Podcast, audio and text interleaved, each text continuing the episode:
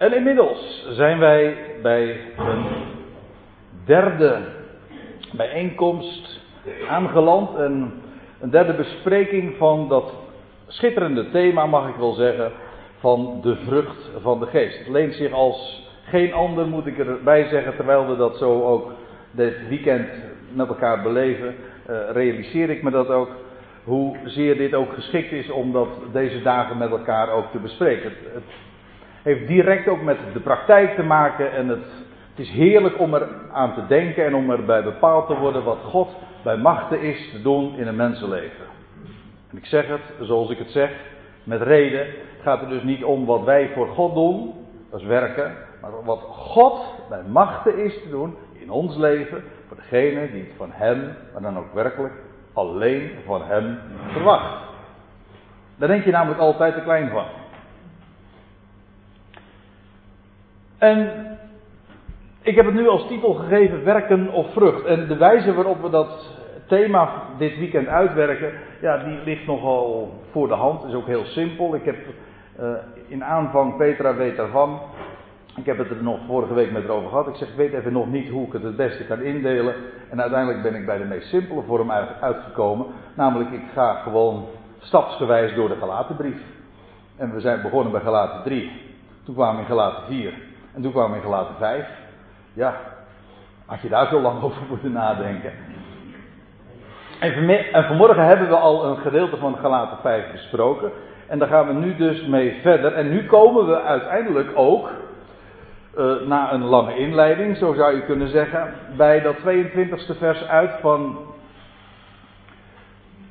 dat hoofdstuk, wat uh, het vers is waar we het dus eigenlijk over hebben, het centrale thema, de vrucht van de geest. Maar dat duurt nog even, want we gaan eerst nog even de draad oppakken bij vers 18. We hadden als laatste vers vanmorgen besproken vers 17. En ik ga niet bij alles uitgebreid stilstaan. En straks ga ik er zelfs wat snel doorheen. En dat zal ik ook toelichten waarom ik dat doe. Maar laten we hier dan de draad oppakken. Indien gij, indien jullie, echter door de geest, echter door de geest laat leiden. Ook hier staat trouwens letterlijk, indien jullie door geest worden geleid. Dat is nog wat anders. Niet laat leiden, maar indien gij door de geest geleid wordt. En wat was dat? Om eventjes weer de geheugens op te frissen. Uh, door de geest geleid, we hebben daar juist met name gisteravond bij stilgestaan. Wat betekent dat? Die geest. Wel, die geest dat heeft te maken met Gods woord, dat, dat leven en geest is. Mijn, zegt de Heer Jezus ook ergens in de Evangelie, mijn woorden, Johannes 6, vers 63, voor degenen die het na willen zoeken. Mijn, mijn woorden zijn geest en leven. Dus als je dat woord ontvangt, dan ontvang je met recht ook geest en daarom leven. Die twee begrippen zijn synoniem, ook dat hebben we besproken. Voor de rest hebben we gezien, door de geest geleid worden, heeft alles te maken met geleid worden door de belofte. Zoals Abraham een belofte kreeg. Van leven, inderdaad, leven uit de dood. En, dat is, eh, ook dat zagen we in Galaten 4, dat is ook die geest. De geest namelijk van de belofte. Van dat levend en krachtig woord van God. Dat in zichzelf de kracht heeft om te realiseren wat het zegt. Als God spreekt, gebeurt er wat. Daarom is er ook niks beters wat een mens kan doen. Gewoon je, je vullen met dat woord en dan zul je zien wat voor uitwerking dat heeft. Moet er geen zuurdezem bij komen. Natuurlijk. Dat is de gelaten brief, hè? Dat is werken. Dat is zuurdezem. Maar dat pure woord van God, dat is belofte, maar dan ook uitsluitend belofte. En dat is leven, dat is power, dat is kracht. En dat is, en dat is het thema van vanmorgen vooral geweest, dat, daar hebben we in het bijzonder bij stilgestaan. Uiteindelijk die vrucht van de geest. Dat eh, hebben we eigenlijk al uh, verklapt. We zullen het straks ook nog wel uh, even zien. Maar ik heb het vanmorgen ook echt aangetoond, mijns inziens. Als ik het misschien wat pretentieus uitdruk, maar goed. Ik ben niet tegengesproken door dit gezelschap. Dat ik hoog aansla. kritische geesten zitten hier onder u. En ik ben er niet op tegengesproken. Volgens mij is het ook zo klaar als een klontje. De vrucht van de geest is liefde. En die liefde, dat is de agape, dat wil zeggen Gods liefde. Die heel de schepping omvat en onvoorwaardelijk is. De vrucht van de geest is die liefde. Wel, dat is, als hier dus staat, indien, uh, indien jullie door de geest geleid worden, dan heeft dat te maken met die belofte, heeft dat te maken met de liefde Gods. En dan staat er, dan zijt gij niet onder de wet. Dan sta je niet onder Gods commando's van dat moet je doen en dat mag je niet doen. Nee, dan, gaat het, dan is Gods woord niet meer wat je moet doen, dat is werken. Dan is dat heeft dat te maken met Gods belofte, wat Hij gaat doen. Dat in jouw hart geschreven is. Hij belooft, hij zegt, ik zal dat doen. Ik ga dat bewerken. Jij zult, niet in de zin van jij moet, maar jij zult dat doen. Ik voorzeg dat. En het is voor mijn rekening om dat te realiseren. En dat is niet onder de wet staan, maar dat is die wet, Torah, onderwijs, zijn woord, hoe je het maar zeggen wilt. Er zijn vele varianten op. Dat staat geschreven in je hart. Dat is trouwens niet eens een uh, specifiek Paulinische of Nieuwtestamentische waarheid. Die staat al in, in de profeten van het Oude Testament. Om precies te zijn, Jeremia 31. We gaan verder. En dan. Het is duidelijk wat de werken van het vlees zijn. Nou, dan komen we echt op een terrein waar we zo snel mogelijk doorheen moeten. Want we, wij zijn niet zo van de werken. Dat klinkt wat uh, lazy. Ik had juist met Lizzie net nog een heel gesprek hierover. Hè? Over Lizzie en lazy. En, ja, sorry, daar moet ik aan denken. Maar dat die werken waar, waar Paulus het over heeft, nou dat is toch in elk geval duidelijk, dat staat tegenover geloof. Vlees staat tegenover geest. En Paulus zegt van nou, daar hoef ik verder niet zoveel over te zeggen. Maar hij geeft wel een hele lange opsomming van, van maar liefst 16 voorbeelden. De 16e telt niet helemaal mee, maar goed, daar hebben we het nog wel even over. Uh, het is duidelijk wat de werken van het vlees. Als de, de, het vlees, dat wil zeggen de mens, gaat werken, gaat produceren, gewoon uit zijn impulsen leeft. Dikwijls, en ik zeg het er nu nog maar even bij. En niet alleen dikwijls, maar in de context van de gelaten brief is dat juist godsdienstig vlees.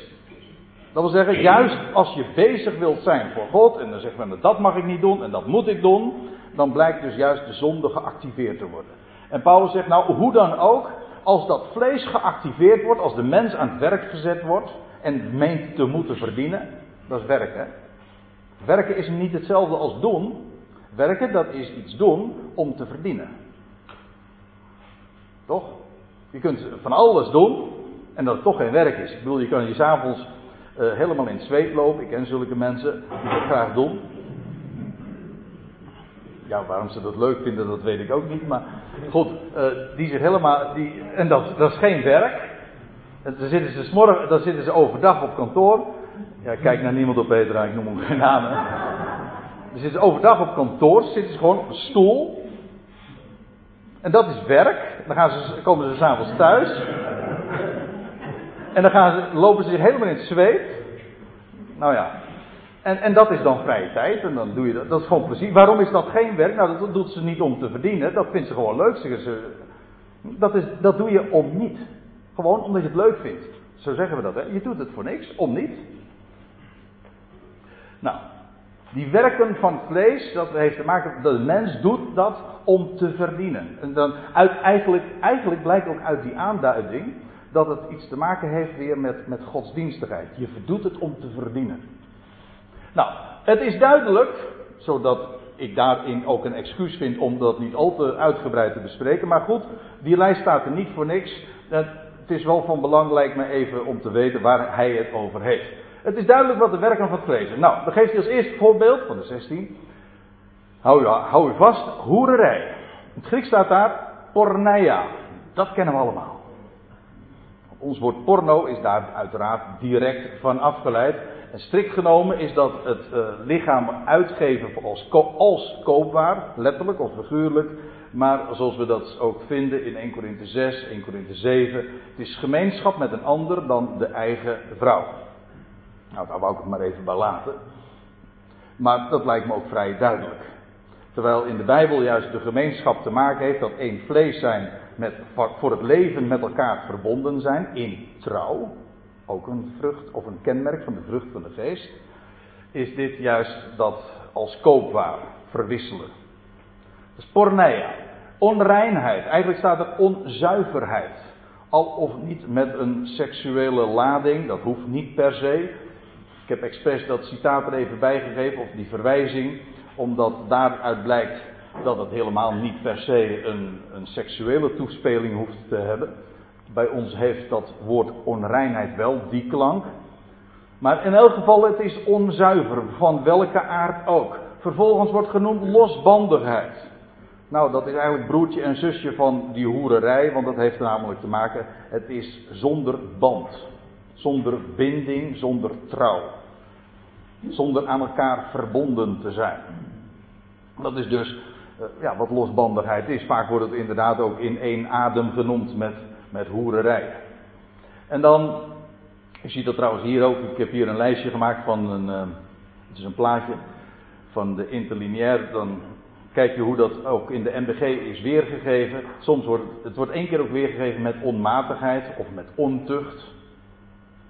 Maar goed, het geeft toch een aardige impressie van wat het begrip is. Ik hoef dat verder niet, denk ik, uit de doeken te doen.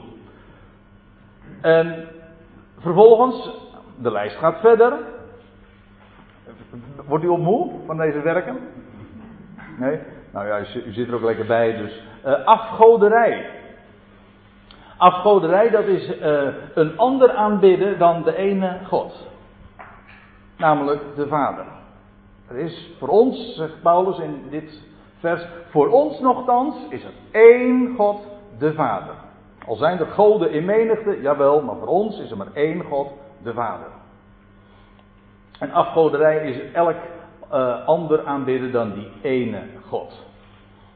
Ik moet erbij zeggen, als ik, als ik het zo formuleer, heb ik altijd uh, ook sterk de indruk dat uh, het, het, christendom ook in hoge mate beïnvloed is ook door het heidendom, door de hele leer van uh, meerdere goddelijke personen, meer dan alleen God de Vader, is in feite een afgodisch idee. Nou ja, ik kan het nu niet uitwerken, ik wil het ook niet, maar ik geef hem toch wel even als gedachte mee. Toverij, dat is interessant. Je ziet dat, dat is pharmakeia. En nou ja, het is niet zo moeilijk om daarin het woord farmacie te herkennen. Dat is een werk van vlees. Ik zeg er wel even iets bij. Het is niet zo dat het woordje, ons woord farmacie één op één gelijk is te stellen met het uh, woord dat Paulus hier gebruikt. Maar ik moet er toch bij zeggen, het zegt wel wat. Eigenlijk is het, heeft het te maken met drugs, met het bedwelmen. En uh, we hadden het gisteravond nog even over behekst worden. Dat is, dat is ook uh, en dat, dat gebeurt juist ook door een ander te bedwelmen. het idee van drugs zit daar er ook in. Trouwens, ik denk dan ook aan het Engelse woord voor drugs. Dat is ook farmacie.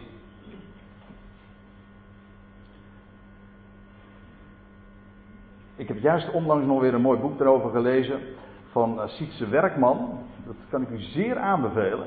Ja, ik zie Carla uh, ja knikken die daar een, een, een, boek heeft geschreven over de. Ik ben even de titel van het boek kwijt. Over heelheid van de mens. Ja, nou die schrijft ook schitterende dingen in verband ook met farmacie, dat Griekse begrip, maar ook hoe dat ons denken ook in dit geval uh, gedrogeerd heeft. We gaan even verder. Feten. De, dit is de enige keer trouwens in de MBG-vertaling dat dat woord, wat dat Griekse woord dat Paulus hier gebruikt, zo vertaald wordt. In de andere keren wordt het gewoon weergegeven met vijandschap. Maar goed, een fete is ook een hele langdurige en aanhoudende chronische vorm van vijandschap. In families kan dat, families, groeperingen, kerken niet te vergeten, kan dat heel lang doorgaan. Van generatie op generatie. Dan komt de vijandigheid als het ware in het DNA te zitten. Dat is niet helemaal waar wat ik nu zeg, maar het zit er gewoon ingebakken. Vijandschap. Nou, uh, één ding moet ook duidelijk zijn bij, bij deze hele opsomming. Soms zie je het heel duidelijk, soms misschien iets minder duidelijk. En toch als je er even over nadenkt, uh, ontgaat je de logica niet. Het heeft allemaal te maken met de ander of jezelf niet zien als geliefd. Ik bedoel, geliefd door hem. Want dat hebben we vanmorgen al zo overwogen. Elk mens, elk creatuur is geliefd.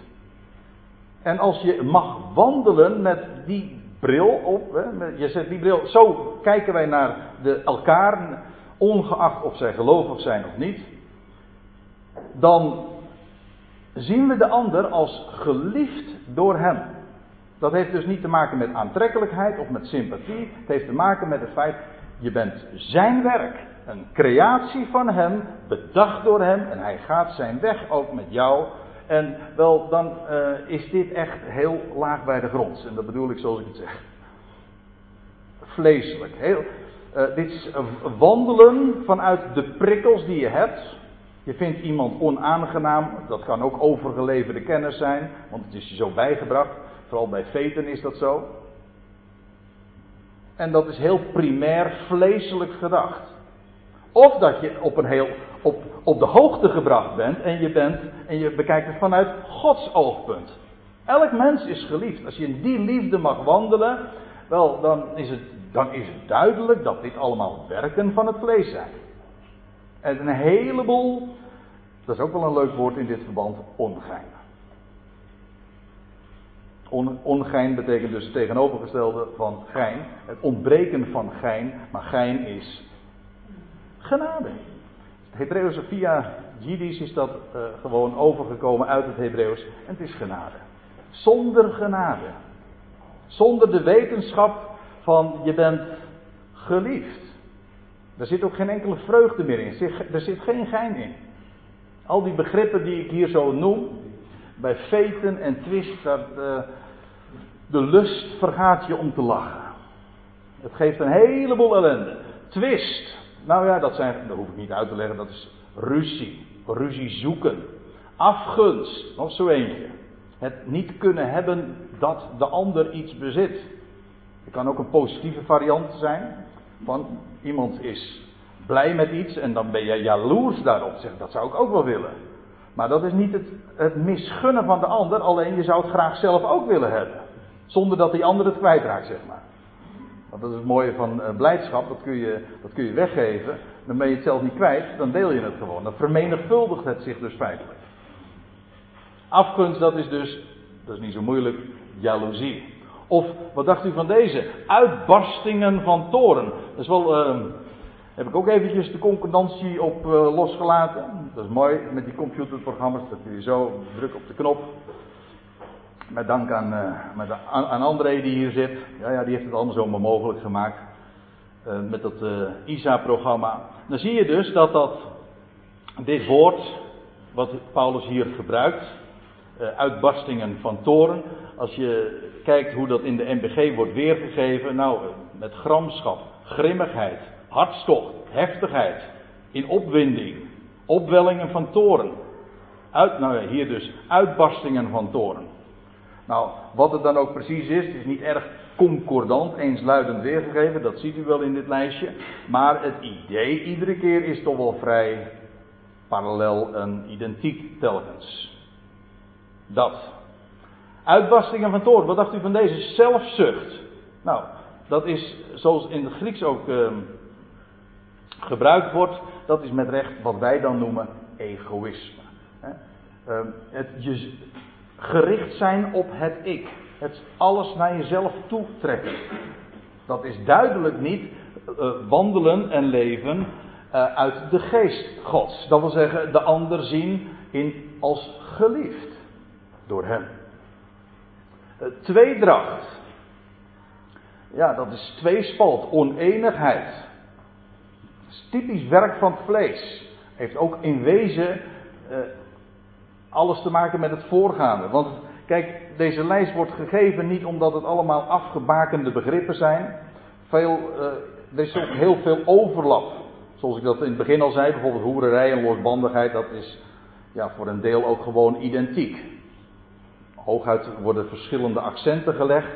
Maar dat is bij dit ook. Zelfzucht, tweedracht. Die tweedracht ontstaat vaak ook doordat mensen staan op zichzelf en op hun eigen gelijk. Dat ze niet willen prijsgeven. Uh, dat heeft ook hiermee te maken. Partijschappen. Heresis, dat, is, uh, dat zijn eigenlijk secten. In het Engels zie je dat nog wat duidelijker. Heretic, dat is een sectariër. Of een, ja, een ketter. Maar bij ons heeft dat woord weer de betekenis gekregen van iemand die afwijkende leringen uh, vertelt. En dat bedoelt men dan afwijkend van de traditie. Dat is dan een ketter. Overigens, ik ben ook een ketter. Nee, niet omdat ik rook, maar. maar nee, een ketter dat is dan iemand met een ketterij. En in de, in de praktijk betekende dat traditioneel, dat is iemand die, met, die een lering heeft, of een opvatting heeft, of een gedachte heeft, die afwijken van wat traditioneel altijd verteld is. Dan ben je een ketter, want je hebt een ketterij. Uh, het Bijbelse woord lijkt daar in feite niet eens op. Het Bijbelse woord voor, voor secten of sectariër, dat is iemand die zich, uh, die een bepaalde, de, de, het woord is afgeleid van het woord voor keuze in de zin van iets favoriet. Een favoriet leerstuk of een favoriete leider. En dat als breekpunt van gemeenschap maken. Je wil alleen maar contact hebben met mensen van jouw clubje. En van die favoriete opvatting of van die favoriete spreker of leider. En dat is het dan. Dat is sectarisch. Dat is een partijschap. En elke groepering neigt daartoe. Ja. Dat is een heel. Uh, we hadden het er vanmorgen zo over. Hoe, hoe, kan, hoe, hoe, kunnen mensen zeg maar daartoe komen, daar weer in verval, uh, daartoe vervallen? Nou, in de praktijk heel gemakkelijk. Maar het is vlees. Dat wil zeggen, het is typisch menselijk op dat laag bij de grondse niveau gedacht. Niet, uh, zijn, zijn, het is niet de vrucht van wat hij doet. En gericht zijn op boven. En georiënteerd zijn op wat hij belooft. En zoals hij spreekt over ons en over, de, over zijn wereld en over zijn toekomst. Secten. Uh, nijd. Ja, dat wordt uh, ook geassocieerd met jaloersheid elders, met afgunst. Nou ja, dat woord nijd lijkt me vrij duidelijk. Dronkenschap, bedwelmd worden door drank, zodat je in wezen niet meer eh, de controle hebt over je eigen verstand en je eigen doen en laten. Dan ben je uh, dronkenschap, brasserij heeft daar ook alles mee te maken. Dat heeft dan weer te maken met onmatig eten en drinken, dat jezelf niet in de hand hebben. En Paulus, en inmiddels zijn we bij de vijftiende aangekomen en dan nog en dergelijke. Eigenlijk is dat nummer 16. Dat is helemaal een grote groep, want je zou de lijst nog veel langer kunnen maken natuurlijk. Maar Paulus vond het nu wel welletjes. Een groep van 16, uh, 16 voorbeelden die hij geeft, als ik deze dus even uh, stiekem meereken. Dubbele aantal, ik kom er straks volgende week, ja volgende week, ja morgen, het is een nieuwe week, uh, kom ik daar nog even op terug. Uh, over, die, over dat verband tussen deze werken, die 16 werken en de 8 eigenschappen van de van de vrucht van de geest. Nou, Paulus zegt al die dingen waar ik, waar ik het nu over heb. Hij zegt uh, dat zijn werken van het vlees waarvoor ik u waarschuw. Nou, dat zegt hij niet. Ja, in de vertaling wel, maar hij zegt waarvan ik voorzeg. Het is niet iets, het is geen waarschuwing zo van kijk maar uit, want anders. Nee, helemaal niet. Hij zegt ik voorzeg, ik weet, ook elders zegt hij dat. Uh, laten we het meteen maar verder lezen. Dat wie dergelijke dingen bedrijven. Dat is wel leuk, want ons, uh, het woord wat hier gebruikt wordt in het Grieks, en dat is ons woord praktiseren. Je herkent het zelfs nog een beetje in het Grieks. Ook praktiseren komt dus via via ook weer uit het Grieks. Maar dat bedrijven is dus niet alleen maar eens een keertje doen. Een keertje iemand die uh, nijdig is of iemand die uitbarst in toren. Uh, want uh, ik weet zeker, dan zou, dan zou iedereen in deze lijst gerubriceerd kunnen worden. Dat lijkt me niet zo moeilijk. Maar hij zegt, wie dergelijke dingen bedrijven, dat wil zeggen doen als hun, als hun bedrijf. Zoals wij dat dan ook zeggen. Wat is je business? Wat is je bedrijf? Wat, wat, wat, wat hou jij ermee bezig? Wat is je levensinvulling? Wel, daarvan zegt Paulus, als dat je bedrijf is. Daarom vind ik dat bedrijven eigenlijk best wel een goede weergave daarvan. Als dat je bedrijf is, als dat je levensinvulling is, daarvan zegt Paulus dat die dergelijke dingen bedrijven het koninkrijk Gods niet zullen beërven. Of letterlijk staat er geen lotsdeel daarin zullen hebben. En ik weet, dat moeten we dan toch maar eventjes uh, zeggen en gezegd hebben, dat als je zoiets uh, leest, en Paulus brengt dat op diverse plaatsen in zijn brieven naar voren. In 1 Korinthe 6, hier Galaten 5, Efeze 5, Colossense 3 of 4, 3, brengt hij het ook naar voren. Eenzelfde gedachte. Efeze 5, daar wil ik u even mee naar meenemen, want daar schrijft hij. Want hiervan moet gij doordrongen zijn. En u ziet, ik heb het meteen maar doorgekrast. Want zo, eh, zo ben ik er ook wel weer. Nee, zo staat het in de NBG. Hiervan moet gij doordrongen zijn. Als u een statenvertaling hebt. Ik zeg het even voorzichtig, want ik steek mijn hand er niet voor in het vuur. Maar als ik me goed herinner, is het zo dat de statenvertaling wel correct weergeeft. Gij weet. Klopt dat, wat ik nu zeg? Hè? Want dit weet gij, dat is een vaststelling. Dat klopt ook. Kijk, die moderne vertalingen die zijn, ik heb daar wel eens een keertje een blogje over geschreven onlangs. Uh, die moderne, hoe moderner de vertaling, hoe meer moeten erin zit. Leuk hoor, dat is een leuke overweging om daar eens over, over door te denken. Maar het is echt waar. Hiervan moet gij doordrongen zijn. Hij zegt hier helemaal niet. Dit weten jullie. Hij stelt dat gewoon vast. Dit is bekende stof. Dit weten jullie, dat in geen geval, en dan noemt hij in wezen een soort gelijk rijtje op een hoereerder, onreinige of geldgierige. Dat is een afgoden, hij noemt dat een afgodendienaar, geld namelijk als God hebben. Een erfdeel of een lotsdeel heeft in het koninkrijk van Christus en God. En waarom moeten we dat toch even scherp krijgen? Kijk, ook hiervan moeten we weer goed doordrongen zijn. Dit, moeten we, dit is zaak om te weten wat het wel zegt en wat niet zegt. Traditioneel is hier altijd uit geconcludeerd van, zie je wel, degene die dit, zo'n levensstijl hebben, daar komt het never nooit meer goed mee. Die beërven, er staat toch, die beërven of hebben geen lotsdeel in dat koninkrijk van God. Of zoals hier staat, in het koninkrijk van Christus en God. Dat wil zeggen, in die koningsheerschappij van Christus. Maar als je het zo zegt, zoals Paulus hier ook inderdaad formuleert, dan weet je ook meteen de oplossing. Want wat, wat onderwijst de apostel nu juist? Wat is de hele boodschap die hij brengt? De boodschap is, hij bracht het evangelie aan welk mens ook van hun redding hebben we gisteravond over gehad. God is de redder van allen. Hij realiseert dat door tijdperken heen. We weten aan het einde van. Wij leven nu in een boze aion waar de leugen regeert. En straks breekt er een heel nieuwe aion aan. Waarin het koninkrijk van Christus gevestigd zal worden in deze wereld. Vanuit Jeruzalem en dan over de volkerenwereld zal het worden gevestigd. Ook daarna komt nog een andere aion, van een nieuw, van waaruit het, waarbij het nieuwe Jeruzalem, die gouden stad, vanuit de hemel zal neerdalen. Dat is nog een nieuwe aion. Ook daar zal Christus heersen. In die aionen, die zal, dan, daar is een lotsdeel weggelegd voor degenen die nu mogen geloven.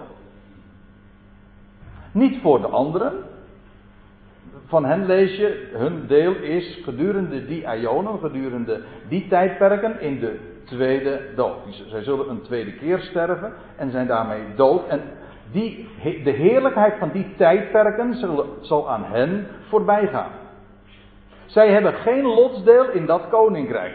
Is daarmee dus gezegd dat het met hen niet goed komt? Nee, natuurlijk niet. Want we weten juist, dat is onderwijs dat de apostel geeft. Christus moet heersen totdat hij uiteindelijk ook de laatste vijand zal hebben teniet gedaan. En die laatste vijand, dat is de dood. En dan wordt de dood er niet gedaan. Oftewel, al degenen die dan nog dood zijn, namelijk voor een tweede keer, die worden alsnog levend gemaakt, als laatste lichting zeg maar, en zullen alsnog de heerlijkheid beërven. En dan zal ook het koninkrijk worden overgegeven door Christus, volmaakt, waar niemand meer van uitgesloten is. En zo'n koninkrijk zal overgegeven worden aan zijn God en Vader. En daarmee is het eindgoed, al goed, dan valt er ook niemand meer buiten. En dan blijkt, blijkt God ook daadwerkelijk een redder van alle mensen te zijn. En vandaar ook, dan wordt God alles in allen. Er, zijn, er is geen dood meer, dus ook geen mensen meer in de dood. Allen leven dan. En alle buigen voor hem neer en geven hem de eer, dan is alles recht gezet. En ook terecht gekomen. Niet omdat de mens daarvoor kiest, God heeft daarvoor gekozen. Het is zijn belofte, zo zal het gaan. En inderdaad, gedurende die, die koningsheerschappij van Christus, dat koninkrijk van Christus en God, die komende ionen, die machtige tijdperken, waarin zij die nu geloven, straks een geweldig aandeel zullen hebben. Dat is een geweldige belofte. Maar daar zullen degenen waarvan Paulus hier spreekt, en ook in die andere passage waar we het zojuist over hadden in Galaten 5, zullen daaraan geen deel hebben. Dat is zijn onderwijs. Zodat alles matcht, alles klopt. Zodat die schriftplaatsen waarin dat universele van Gods heilsplan en van zijn liefde net zo waar is als wat hij hier schrijft, namelijk dat zij die niet geloven en die eh, leven vanuit het vlees en dat als een bedrijf hebben, daar aan die tijdperken die nog gaan komen, waarin Christus zal heersen, die zullen daarin geen deel hebben. Is dat een tegenspraak? Nee. Onderscheidt de tijden die nog gaan komen. En het valt op zijn plek. Het klopt. Kijk, als je alleen maar denkt vanuit het idee van, nou, straks is het einde van deze wereld, zo, zo denkt, ja, zo is dat traditioneel altijd ook in de christelijke wereld verteld. Straks komt Christus, dat is de jongste dag, ook al niet waar. En dan is het een eindeloze eeuwigheid breekt aan en dan is het eeuwig wel, dan is het eeuwig wee, daar is de hemel, daar is de hel en alsjeblieft, het komt nooit meer goed. Degene die dus links zit. Nou, ik zeg het nu even simpel, maar daar komt het op neer. En dat staat zo haaks op dat hele Bijbelse idee van, van die nog te gaan zijn, tijdperken waarin God op zijn tijd het voor een ieder in zijn eigen rangorde wel gaat maken. Nou, en dat is wat hij hier ook schrijft. Ik wil trouwens daarbij nog een schriftplaats noemen. En dat is in 1 Korinthe 6. Ik, wees zojuist al even op dit hoofdstuk, waar Paulus iets soortgelijks zegt, want in dat tiende vers had hij ook een, zo'n lijst opgezond. Niet zo lang als die in Galaten 5, maar toch.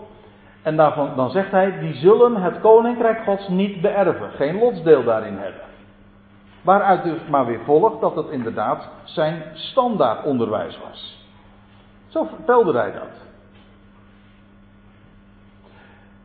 En dan zegt hij ook, sommigen van jullie zijn dat ook geweest. Die hebben zo'n verleden. En dan zegt hij vervolgens, ja, weer staat er een kras doorheen. Is geen fout hoor, van het programmaatje, maar uh, dan staat er in de NBG, maar gij hebt u laten afwassen. Ook hier moet ik trouwens weer uh, de Statenvertaling een paar punten geven. Uh, daar staat, maar gij zijt gewassen. Toch? Afgewassen. Gij zijt af, niet, gij hebt u laten afwassen. Zo staat er niet. Jullie zijn gewassen. Het is daarbij, de mens is daarbij, zoals voorgesteld, ook gewoon grammaticaal zoals geformuleerd wordt, is leidend voorwerp. Jullie zijn gewassen. Wie deed dat? Wie was de wasser? Dat is God zelf. Jullie zijn gewassen. Niet eens van jullie hebben je laten afwassen.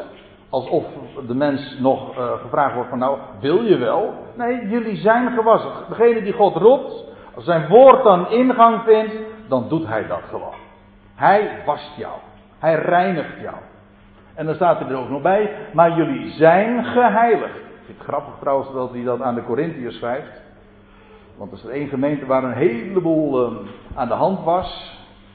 Mensen die ook zeer vleeselijk bezig waren. Vleeselijk dachten. Ik, als ik het woord vleeselijk zeg, denk ik altijd aan vreselijk. Gek hè? Ik zeg bij, het is bijna hetzelfde. Een Chinees moet er helemaal moeite mee hebben om dat verschil te maken. L en de R. Hè? Vleeselijk.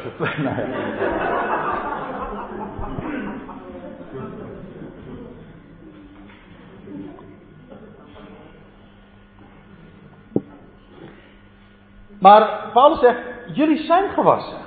En dat vind ik zo mooi van dat, dat, dat evangelie dat we mogen kennen. Werkelijk een, een goed bericht. God die houdt van elk mens.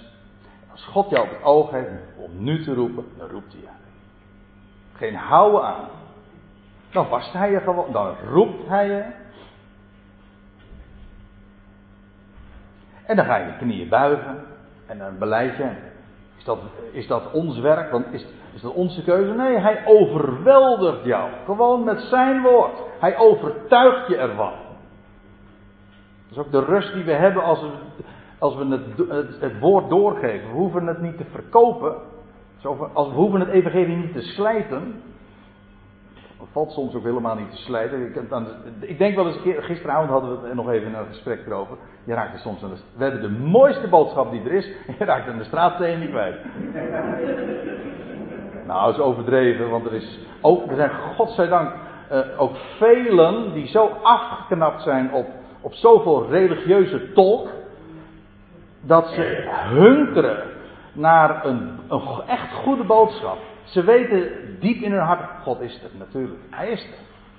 Is er echt een goed bericht? Is er echt een, een blijde boodschap waar ik kan steunen, waar ik blij om kan zijn? Waardoor ik niet alleen maar waar ik mee dood kan gaan, maar waar ik ook gewoon mee kan leven, met een opgeven hoofd. Waar ik op kan staan, wat houvast geeft. Ja, wij, bij ons thuis is de rap, eh, hebben we altijd probleem met de trapleuning. Hè. Hebben geen houvast. Maar daar, dat is het probleem meestal niet. Die houvast. Echt houvast. Gewoon dat je, dat je weet van. Dat zijn de normen. Ik bedoel niet van zo moet ik handelen, maar dat is de, het leidraad. Dat, dat zijn de vaste gegevens waar we van uit kunnen gaan. Er is een God. En dat, en dat mogen we uitdragen. En, en we kunnen tegen iedereen zeggen, ook al zijn ze afwijzend en al zijn dat geliefden van je, die er niks van willen weten, dan denk ik, nou, je kunt toch tegen ze zeggen, je bent geliefd. God weet je heus wel te vinden. Op zijn tijd maak je je geen zorgen. Ik weet wel, als ik het zo zeg, dan zeggen mensen, is dat niet al te gemakkelijk? Maak je, maak je de mensen daarmee niet uh, gemakzuchtig. Nee, het is de waarheid. Dit is wat je ze mag vragen. Je bent geliefd. Er komt een moment dat het zal landen in je hart. En is het niet nu, dan is morgen. Als het niet morgen is, dan is het overmorgen. Ja, hoe kom ik er nou op? Maar goed, uh, het ging even. Jullie zijn. Jullie zijn. Oh ja, daar ging het over. De mens is hierin leidend voor. Hij, als hij je roept, dan wast hij je ook. Dan reinigt hij je. Hij, dan heiligt hij je ook. Dan zet hij je apart. Dan word je ook een heel apart figuur trouwens hoor. Hm? Echt een aparteling. Hè? Nou begrijp ik ook die gedachte. Dat zijn van die aparte mensen. Ja, natuurlijk. Eh, dat is wat geheiligd is. Maar gij zijt, of jullie zijn gerechtvaardigd. En um, ik heb geloof ik al eerder dit weekend even opgemerkt, dat is maar niet een, dus een administratief gegeven van nou sta je in de boeken als rechtvaardig. Nee, hij maakt jou rechtvaardig. Hij, hij overtuigt je van zijn woord, van zijn belofte. En dat is precies wat rechtvaardigheid is. Dat is niet een keurig, uh, fatsoenlijk leven, netjes, moralistisch, burgerlijk. Dat zijn allemaal van die ideeën. Uh, dat heeft niets te maken met de Bijbel. De, het, het, idee is, God is het die gesproken, daar mag je op steunen. En als je dat doet, dat rekent God tot rechtvaardigheid. Nou ja, en wat de vrucht daarvan is, daar zullen we het over hebben. Maar even nog dit. Jullie zijn gewassen, jullie zijn geheiligd, jullie zijn gerechtvaardigd. Hoe? Wel door de naam van de Heer, Curios, Jezus, God, Jaweh is redder, Christus, de gezalfde. Trouwens, de gezalfde met zijn geest. Door zijn opstanding uit de doden, God heeft hem zijn geest gegeven en hij kreeg leven en hij stond op uit de doden. Dat is de Christus. Door die naam te horen, en dat treft je in het hart, op dat moment dat dat aanslaat hier, dat hij je dus overtuigt, dan wast hij ook. Dan heiligt hij je. Dan rechtvaardigt hij je. Dan doet hij dat. Dat is zijn werk. Dus het is niet. Uh, ik wil het nog eventjes zeggen. Wat, hij, uh, wat dan in de vertaling zegt. Waarvoor ik u gewaarschuwd heb. Zo van dat Paulus nou die gelovigen. die de geest hadden. dat hij ze waarschuwt. Ja, maar kijk maar uit dat je niet uit buiten de boot valt. Hij voorzegt. Hij stelt gewoon vast. Degene die gelooft. die hebben dat bedrijf niet meer. Die hebben een heel ander leven. Ik zeg niet dat ze niet uh, kunnen worstelen met bepaalde dingen. En terwijl ik het zo zeg, dan weet ik dat er een heleboel zijn die zeggen: Ah ja, ja dat herken ik wel, ja. Nou, gefeliciteerd.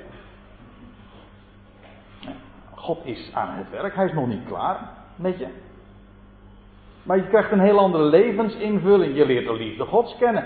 En die vrucht waar we het over gaan hebben, straks, het volgende vers, dat is juist iets wat tot ontwikkeling komt. Een vrucht zet zich ook niet van de ene op de andere dag. Die wordt groter, je voet, wordt gevoed en door de omstandigheden groeit die vrucht. Door weer en wind en door zonlicht. Jullie zijn gewassen, jullie zijn geheiligd, jullie zijn gerechtvaardigd door de naam van de Heer Jezus Christus. Ziet u dat Hij degene is die handelt en wij zijn daarin echt leidend voorwerp. Vertel het maar en dan zul je zien wat dat voor uitwerking heeft.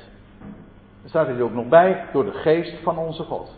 Maar goed, daar hebben we het dit weekend over. En over wat de geest bewerkt en uitwerkt en aan effecten sorteert.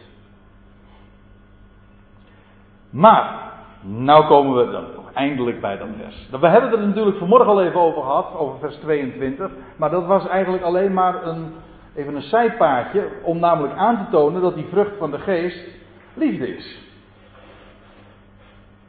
En toen heb ik de connectie gelegd met 1 Korinthe 13.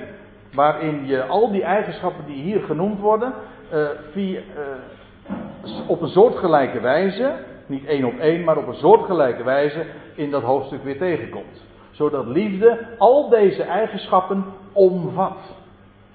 De vrucht van de geest, dat wat de geest aan effect sorteert, daar waar het actief is, dat is liefde. Namelijk de liefde Gods, die onvoorwaardelijk is en alomvattend is.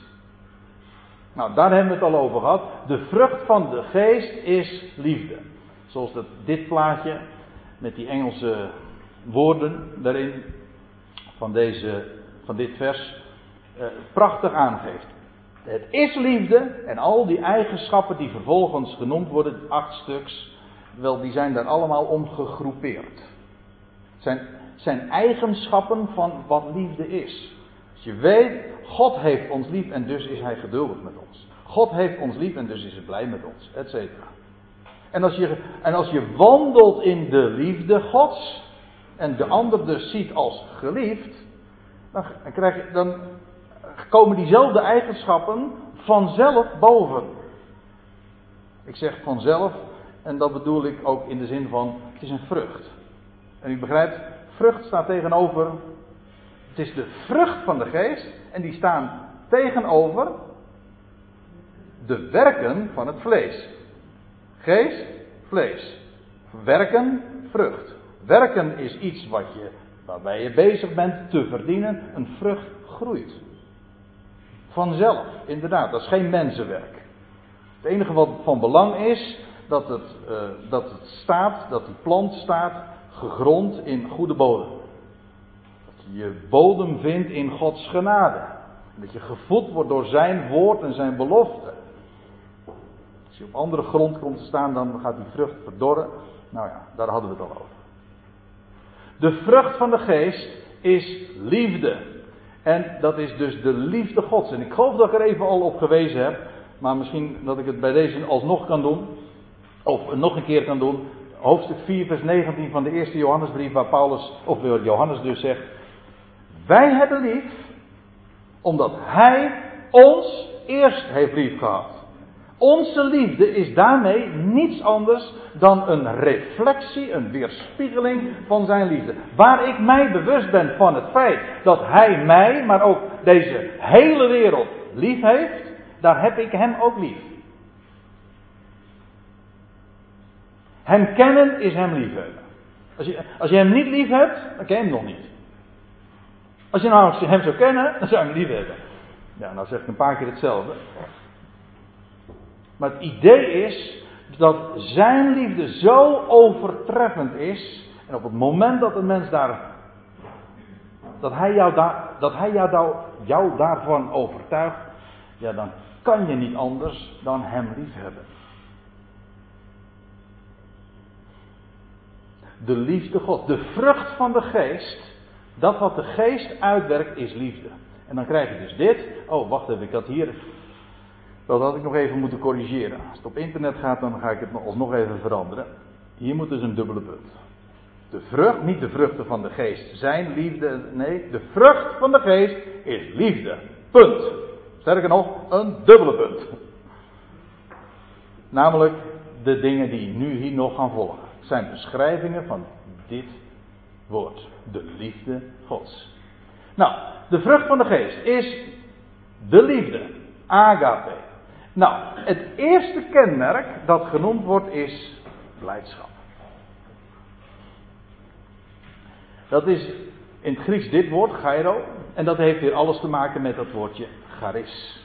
En dat woordje charis, dat is, de, de grondbetekenis daarvan is vreugde. Maar dan vreugde om niet.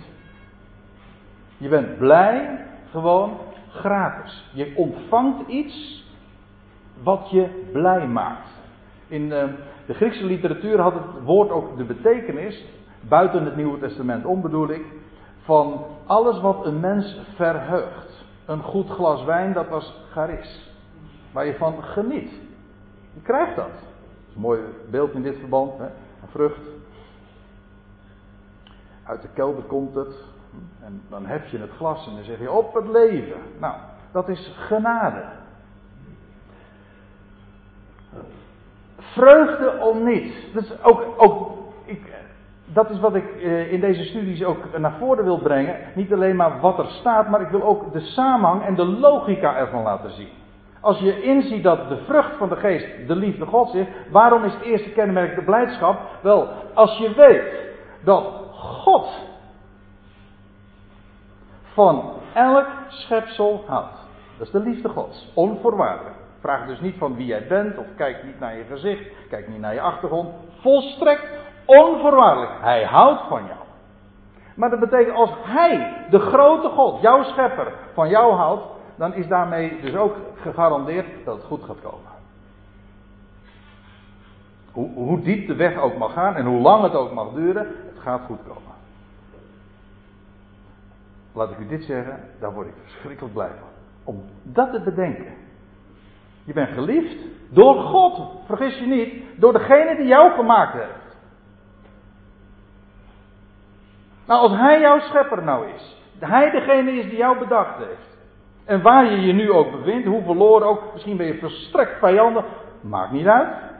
Hij weet jou te vinden. Wat, wat dacht je nou? Je bent, je bent zijn eigen maaksel. Denk je dat hij jou niet weet te vinden? En hij gaat alles wel maken, want hij houdt van je. Dat laat hij toch niet gaan? Geliefd. En daarom een heilrijke toekomst is gegarandeerd. And everything will be okay in the end. And if it's not okay, it's not the end. Staat er op een weblog die ik wel eens bezoek. Ja, jij was ooit degene die me erop wees, Jacco. Een schitterende tekst. Een goede afloop is gegarandeerd. Ja. Daarom, de eerste kenmerk daarvan, van als je die geest van God, de belofte van Hem kent en de liefde Gods leert kennen, dat is dat je blij wordt. De, het is, de, het is een blijde boodschap. Dus logisch dat je daarvan blij wordt. Blijdschap, eerste kenmerk. Dan, ja, oh, dan moet ik er nog even op wijzen. Uh, dat wil ik iedere keer nu even ook doen. Oh, oh. Uh, als ik daar uh, dat rijtje langs ga. Er staat, om ook te laten zien het contrast. Deze is, dat geldt van al die eigenschappen, die komen juist aan het licht tegen een achtergrond van droefheid en teleurstelling. Die vreugde, die blijdschap, wordt juist dan zo opvallend en is ook duidelijk het werk van Hem, wanneer de omstandigheden geen reden geven om blij te zijn. Stel je voor, je bevindt je in, omstand, in, in, in droevige omstandigheden, waarom dan ook. Of je bent teleurgesteld door mensen of door dingen die gebeurd zijn. En als je dan weet en beseft, Gods liefde. Voor jou, voor, elk, voor, deze hele schepping. Dan word je blij. Misschien met de tranen in de ogen, maar dan ben je blij. Dan weet je, het is een goede handen. Juist dan, tegen die donkere achtergrond, gaat dit stralen. Maar dat geldt vooral, eh, een ster die gaat pas stralen, uh, of die ga je pas zien, tegen een donkere achtergrond. Zo werkt dat. In het algemeen, het, het kennis van het goede leren krijgen we alleen maar door het kennis van het kwade. Het is zo logisch, maar zoveel mensen hebben daar moeite mee. Maar het is, God is de schepper van alles. Van licht en duister, goed en kwaad. En kennis van goed is niet los verkrijgbaar, sorry. Kennis van goed is altijd verbonden aan kennis van kwaad. De eerste keren dat die term al gebruikt wordt, dan is het, er staat er een boom. Er staan niet twee bomen in de hof, hè? Ja, er stonden wel twee bomen. Nou ja, zelfs dat is. nou ja, nou wordt het erg chaotisch. Maar het, waren die kennis, het was de boom, niet de bomen, maar het was de boom van kennis van goed en kwaad. Het was niet een boom van één van kennis van goed en een boom van kennis van kwaad. Nee, het was één boom. Het is die kennis van goed en de kennis van kwaad is niet los verkrijgbaar. Het is één. Kennis van goed leer je alleen maar, krijg je alleen door kennis van kwaad. Door, door het kwade te ondervinden. In welke vorm dan ook. Als theorie is dit heel simpel. In de praktijk is het wat lastiger. Maar goed, als je het niet weet, zul je het in de praktijk ook niet leren. Je moet eerst die ondergrond hebben. De tweede, vrede. Dat is ook een, dat is het tweede kenmerk daarvan, van de uitwerking van wat het, de geest aan effect sorteert in iemands leven. Vrede, dat is de vrede Gods. Zijn vrede. Onder alle omstandigheden, te midden juist van onrust. Juist dan komt het aan het licht. Als alles tegen is, onrust. En, nou ja, er is onrust genoeg in de wereld. En als het niet in de wereld in het algemeen, in het groot is, dan is het wel om je in je eigen, in je eigen leventje soms. Kan het verschrikkelijk onrustig zijn. En als daar dan die wetenschap is. is één God. Dan loopt er niks uit de hand. Hij heeft vrede. Is, dacht u nou werkelijk dat God helemaal met de handen in het haar zit, bij wijze van spreken, zo van, oh, oh, het gaat, loopt uit de klauwen. Hij weet. Hij overziet het.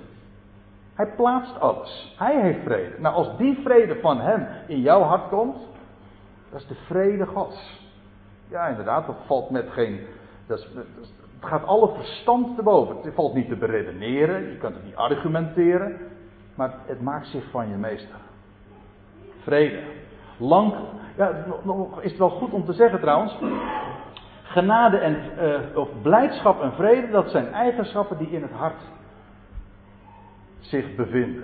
Je bent blij en je, er is vrede in het hart. En ja, blijdschap en vrede, of genade en vrede, zo beginnen de brief ook altijd. Hè? Genade zij u en vrede. Als je die twee eigenschappen hebt, dan heeft dat al die andere weer tot gevolg. Ik zei zo eerder, liefde omvat al deze acht eigenschappen. Maar nu zeg ik nog iets, en dat is dat blijdschap en vrede de basis zijn van al die andere. Zes, de zes volgende eigenschappen. Als je namelijk blijdschap in het hart hebt, vreugde en vrede, zijn vrede, dan zul je ook deze andere eigenschappen gemakkelijk uh, vertonen. Sterker nog, die zijn daar een uitwerking van. Als je, als je uh, namelijk geen vreugde en vrede hebt, wij zeggen dan wel eens, dus je zit niet goed in je vel. Ja, wat gebeurt er dan? Dan ben je kort aangebonden. En dan kun je ook niet meer zachtmoedig en mild reageren. En dan, uh, dat is de, het is de oorzaak ook voor ongeduld. Al die eigenschappen. Maar die, die zijn een gevolg van het niet kennen van de liefde Gods, of het niet beseffen daarvan, en daardoor dat de blijdschap en vrede uit je hart is, of gaat. Of misschien op een, uh, een waakvlamniveau, zeg maar, branden, maar niet, uh, niet als een lichte laaie, zeg maar, in je leven zijn werk doet. Op welk niveau is dat die genade en vrede? Nou, als je, gena als je blijdschap en vrede hebt, dan, zul, dan krijg je ook die andere eigenschappen. Langmoedig, dat wil zeggen geduldig. Ja, wanneer komt dat uit de verf? Als alles wat je wenst meteen daar is, dan heb je, dan heb je geen geduld nodig op. Trouwens, dan komt geduld ook niet uit de verf. Geduld komt aan het licht op het moment dat je moet wachten. Als, als dat wat je verwacht of zou willen hebben, maar uitblijft. Dat je maar wacht en met wacht. Nou, we hadden het er vanmorgen al even over in verband met ziektes. Maar ik kan nog honderd andere omstandigheden bedenken.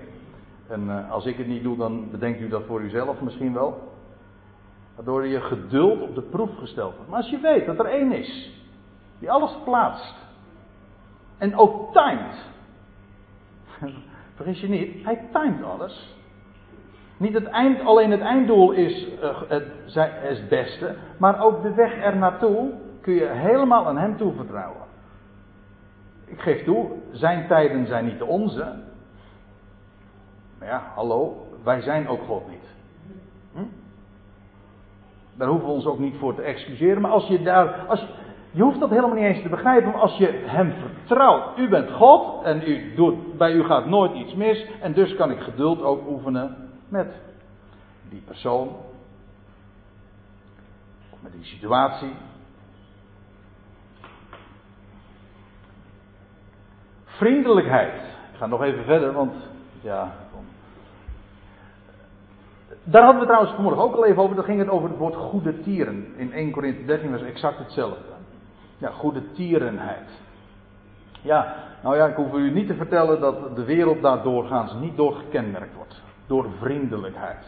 Maar in wezen is dat ook weer het resultaat van het gebrek aan vrede en vreugde. Daar waar onvrede is en ongein in het hart, ja, dan zal, daar is ook geen, geen motief, geen motivatie om vriendelijk te zijn. Logisch. Als je daarmee tegen blij. Dat, u weet het toch allemaal? Als, als iemand blij is, en om, om welke reden dan ook, dat kan een hele alledaagse, banale omstandigheden zijn. Maar als je dan blij bent en dan vind je alles goed, dan kun je alles hebben, dan ben je lang, dan ben je geduldig. En, en uh, dan ben je vriendelijk naar iedereen, dan wil je iedereen wat geven. Waaruit blijkt, dat is vaak maar van hele korte duur, omdat er bepaalde omstandigheden zich voordoen.